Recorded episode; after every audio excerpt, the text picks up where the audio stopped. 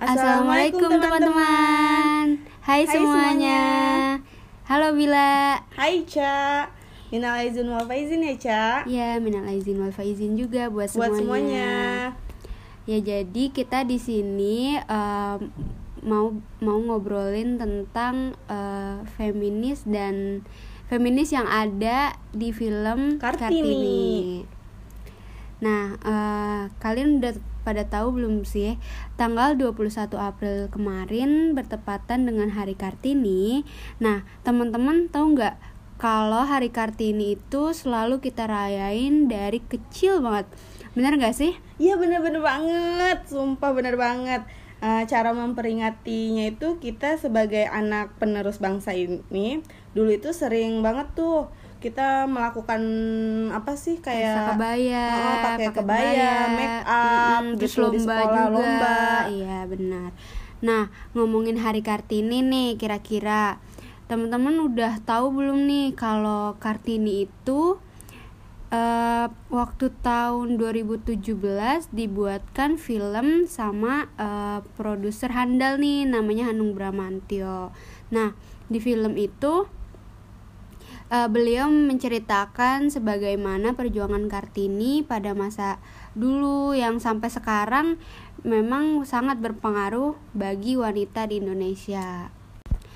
Nah, dirilisnya itu pada tanggal 19 April tahun 2017 eh, sekitar tiga tahun yang lalu. Tapi sampai sekarang eh, perayaan Kartini tuh bener-bener masih diperingati Masih terus lah Mm-mm, dan sampai filmnya tuh masih booming sampai hari ini. Ya karena ya gitu perjuangan Kartini juga Iya, sebagai emansipasi wanita. Nah, sinopsisnya film Kartini ini itu diangkat dari kisah nyata perjuangan Kartini yang di mana ia menjadi pahlawan wanita yang paling populer di Indonesia. Di Indonesia pada awal tahun 1900 Masehi, wanita tidak diperbolehkan memperoleh pendidikan yang tinggi. Bahkan untuk para ningrat sekalipun. Wanita ringrat Jawa saat itu hanya diharapkan menjadi Raden Ayu dan menikah sebagai seorang pria ningrat.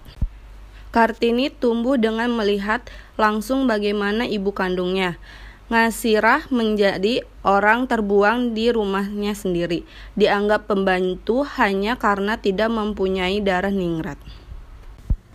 Ayahnya, Raden Sosoningrat, yang mencintai Kartini dan keluarganya juga, dia tuh nggak berdaya melawan tradisi saat itu. Nah, Kartini Kartini ini berjuang sepanjang hidupnya eh, untuk memperjuangkan kesetaraan hak bagi semua orang dan hak pendidikan bagi semua orang juga. Nah, terutama untuk perempuan itu sendiri. Eh, Kartini bersama kedua saudarinya yaitu Rukmini dan Kardina. Kartini membuat sekolah untuk kaum miskin dan menciptakan lapangan kerja untuk rakyat di Jepara dan sekitarnya. Film Kartini ini eh, perjalanannya itu penuh emosional dan sosok sosok beliau yang harus melawan tradisi yang dianggap sakral bahkan menantang keluarganya sendiri untuk memperjuangkan kesetaraan hak untuk semua orang di Indonesia. Nah, setelah kita membahas sinopsis film Kartini ini nih, Ca nih, eh, kita akan membahas tentang feminismenya nih. Nah, iya benar banget. Nah, teman-teman tuh udah tahu belum sih apa eh, yang dimaksud tentang feminis? Karena kita di sini akan bahas tentang eh, dari film Kartini ini eh, apa saja part-part yang memang menerangkan tentang feminis. Nah, sekarang gue nanya nih sama lu, Ca nih ya. Iya, boleh. Eh, apa sih menurut lu tentang pengertian feminisme itu? Eh, kalau menurut gue sendiri feminisme itu berasal dari kata femina yang mana femina itu kan artinya perempuan nah dari kata femina ini dikorelasikan dengan kata isme jadi feminisme. Nah, feminisme itu gerakan yang menuntut persamaan hak sepenuhnya kaum antara ya antara kaum Oh, iya, perempuan sama laki-laki ya eh, hak antara kaum perempuan layaknya laki-laki. Nah, langsung masuk nih ke filmnya nih Bill. Eh, yuyu di part yang pertama nih waktu kita awal tonton filmnya itu kan part yang pertama itu di mana eh, kartini kecil itu Hmm. dia pengen tidur sama ibunya ya ya nah tapi nggak boleh sama ibu tirinya. ibu tirinya karena eh, kenapa Bill karena eh, dia itu kayak em, harus dipingit gitu. Tetapi sama bapaknya itu Raden siapa tuh? Raden Mas Adipati Aryo Sosro Diningrat itu diperankan sama Dedi Sutomo. Yang di mana eh si bapaknya ini ngasih kesempatan buat Kartini tidur sama ibunya yaitu Mak Ngasirah Iya Mangasira ya dari yang diperankan oleh Christine Hakim Nah, setelah dia besar sekitaran umur 17 tahun. Eh apa sebelum 17 18 pokoknya umuran segitulah Iya. Jadi dia tuh dipingit sampai eh belajar tak- tata krama iya tata krama itu dipingit itu sampai ada eh, laki-laki yang meminang Raden Ayu Iya. gitu. Jadi eh, Kartini ini memang eh, diwajibkan untuk menjadi Ra- Raden Ay- Ayu. Jadi dia tuh eh, perempuan pada masa dulu sekolah itu hanya sampai eh, untuk bisa membaca lah membaca apa sih kayak bahasa Belanda gitu udah. Iya nggak bi- nggak boleh sampai eh, punya pendidikan yang lebih tinggi. lebih tinggi dari laki-laki. Makanya dari situ eh, Kartini tuh ngerasa dia pengen eh, ada kesetaraan antara perempuan dan laki-laki. Ya harus sama gitu harus sama harus Iya. setara. Pada masa pingitan Kartini ini eh, kayak disamperin gitu sama adiknya yaitu Raden Mas Sosro Kartono yang diperankan oleh Reja Rahadian.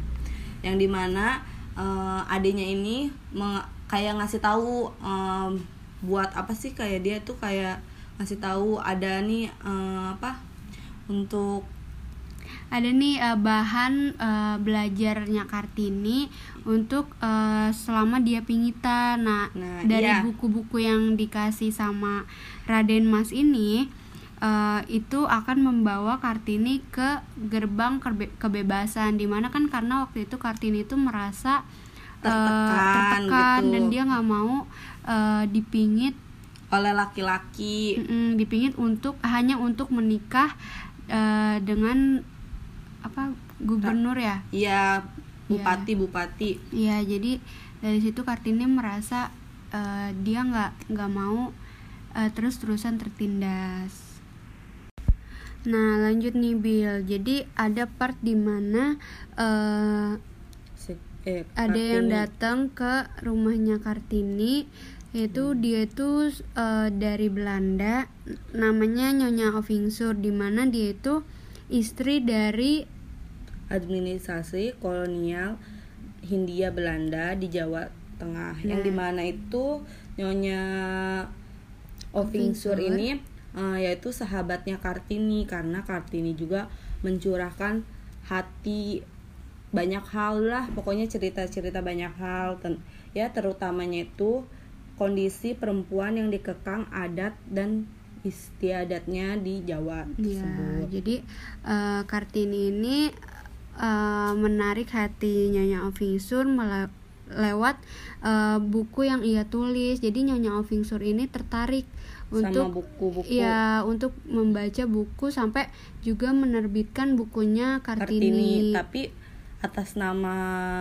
Kartini mintanya atas nama ayahnya kan Iya, tapi iya. ayahnya malah kayak gimana gitu nggak nggak enak gitu Iya. Nah dari situ uh, bisa dilihat juga nih bahwa Kartini memang sedikit-sedikit bisa berkembang atas uh, karyanya sendiri. Jadi Kartini juga perlahan bisa uh, merasakan kebebasan. Jadi ada uh, part di mana waktu uh, waktu nyonya Oping Sur ini datang, Kartini tuh seharusnya dipingit nggak boleh keluar kamar, tapi ketika ada nyonya Oping Sur dia, uh, ya, dia keluar, keluar dia gitu. dia pengen ngobrol sama nyonya Ovingsur dan akhirnya uh, apa ya?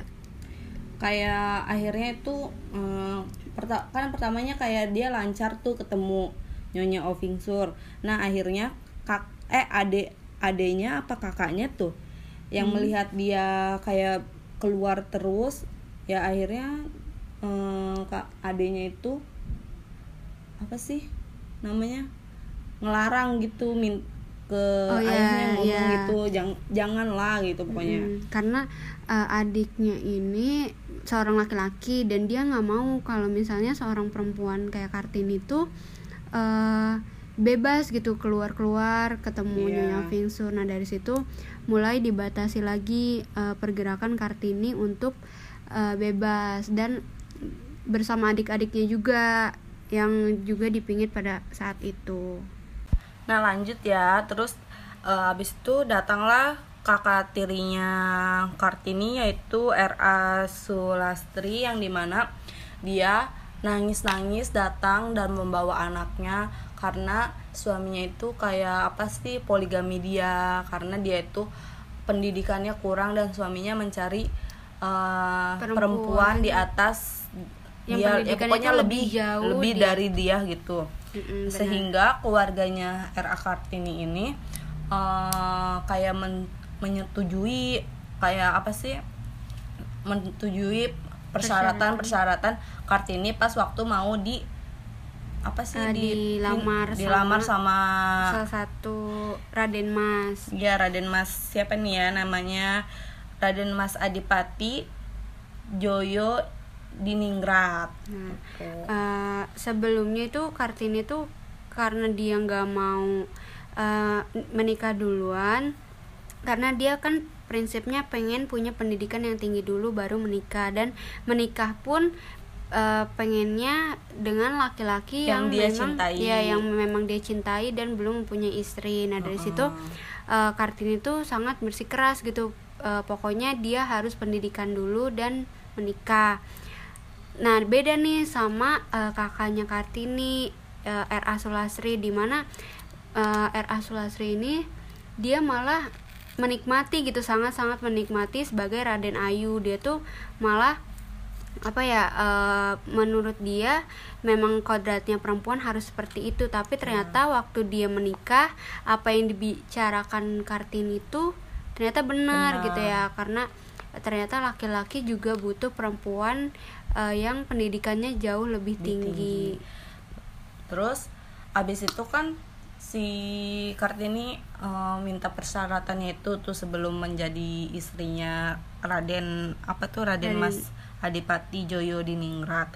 Nah, terus uh, calon suaminya itu kayak menyetujui gitu kan? Iya. Uh, uh, akhirnya dalam salah satu syaratnya itu dia pengen membuat sekolah untuk perempuan yeah. akhirnya dibuatkanlah sama suaminya ya dari situ juga uh, kartini uh, pengen mewujudkan mimpinya bahwa uh, biar gak selamanya nih perempuan tertindas sama laki-laki uh, laki-laki dan maksudnya tidak mempunyai kesetaraan yang sama gitu dengan laki-laki karena yeah. kalau laki-laki kan uh, pada zaman dulu tuh uh, ber, memang harus berpendidikan karena akan diangkat menjadi pemimpin, pemimpin. sedangkan perempuan hanya untuk uh, di dapur yeah. mungkin ya tapi kan uh, seiringnya perjalanan waktu sama apa adanya globalisasi kan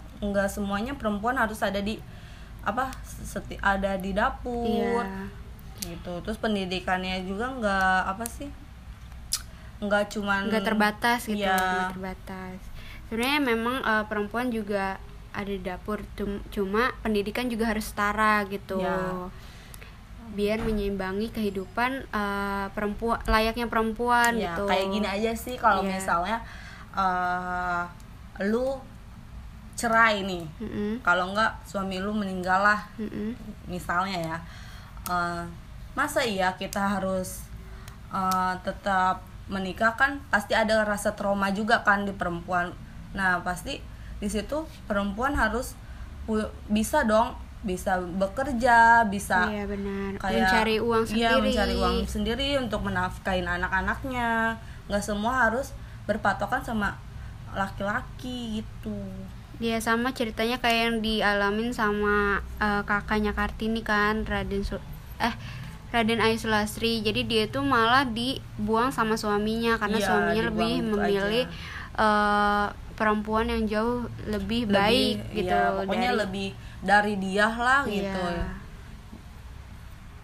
Nah, eh, lanjut ke kemarin kan kita tuh kita sebelum udah ngeposting kayak apa sih poster, Ah, poster di tentang Instagram feminisme. ya tentang feminisme dan tentang film Kartini ini. Iya. Nah, ternyata ada pertanyaan nih dari teman kita. dari salah satu teman kita Ya, pertanyaannya itu eh, bagaimana sih feminisme hari ini? Apakah sudah berhasil menyetarakan kaum perempuan dengan laki-laki? Nah, gue jawab ya. Jadi, eh, feminisme pada hari ini tuh apa sih mengenai ba- bagaimanakah feminisme hari ini dalam menyetarakan perempuan apakah berhasil atau tidak? Menurut kami berdua ini feminisme hari ini, ini sudah lebih baik dibandingkan pada masa dulu. Benar. Ya, jika dilihat berdasarkan pandangan kehidupan, perempuan saat ini feminisme mampu merubah menurunkan angka pernikahan dini dibandingkan pada zaman dulu. Perempu- perempuan lebih banyak menikah di usia muda memenuhi materi, materi. Sedangkan di hari ini tuh perempuan sudah lebih berubah pemikirannya bahwa pernikahan dini bukanlah hal yang baik. Feminisme saat ini juga sudah merubah pendidikan bagi wanita sangat penting di hari di hari ini dibandingkan dengan dalam film yang kita ceritakan tadi tuh Eh, yaitu film Kartini itu eh, reviewannya itu ya eh, pendidikan bagi perempuan akan menjadi top topangan pundak perempuan dalam ke depannya untuk mendidik anak-anak penerus bangsa selanjutnya. Feminisme sudah mampu menyuarakan perempuan untuk bisa juga bekerja mencari materi dan dan menjadi perempuan independen.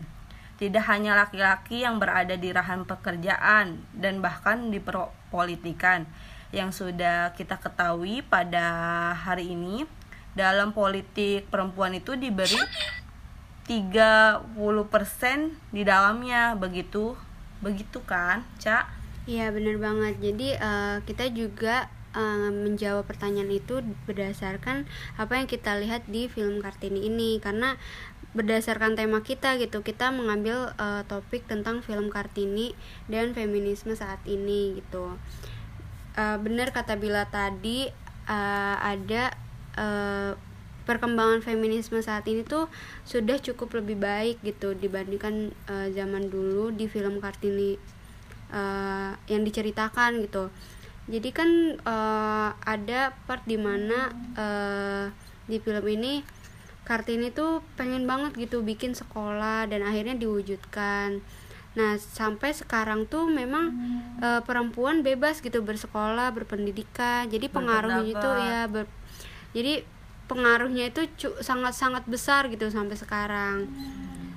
Eh, terus ada juga eh, di ranah politik gitu sekarang perempuan juga masuk Udah gitu boleh, ya udah masuk ke ranah politik Em, bahkan eh, apa ya punya kuota gitu kuota Uh, 50 untuk jadi pemimpin Iya, untuk jadi pemimpin.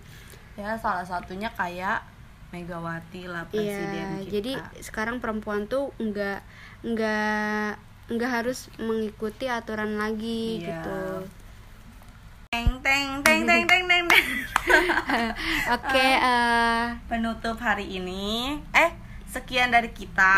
sekian dari kita. Terima kasih udah dengerin Udah obrolan kita yang mungkin belum Ya, sepenuhnya belum bagus, sepenuhnya ya. bagus, sempurna lah karena sempurna kesempurnaan adalah milik Allah Subhanahu wa taala.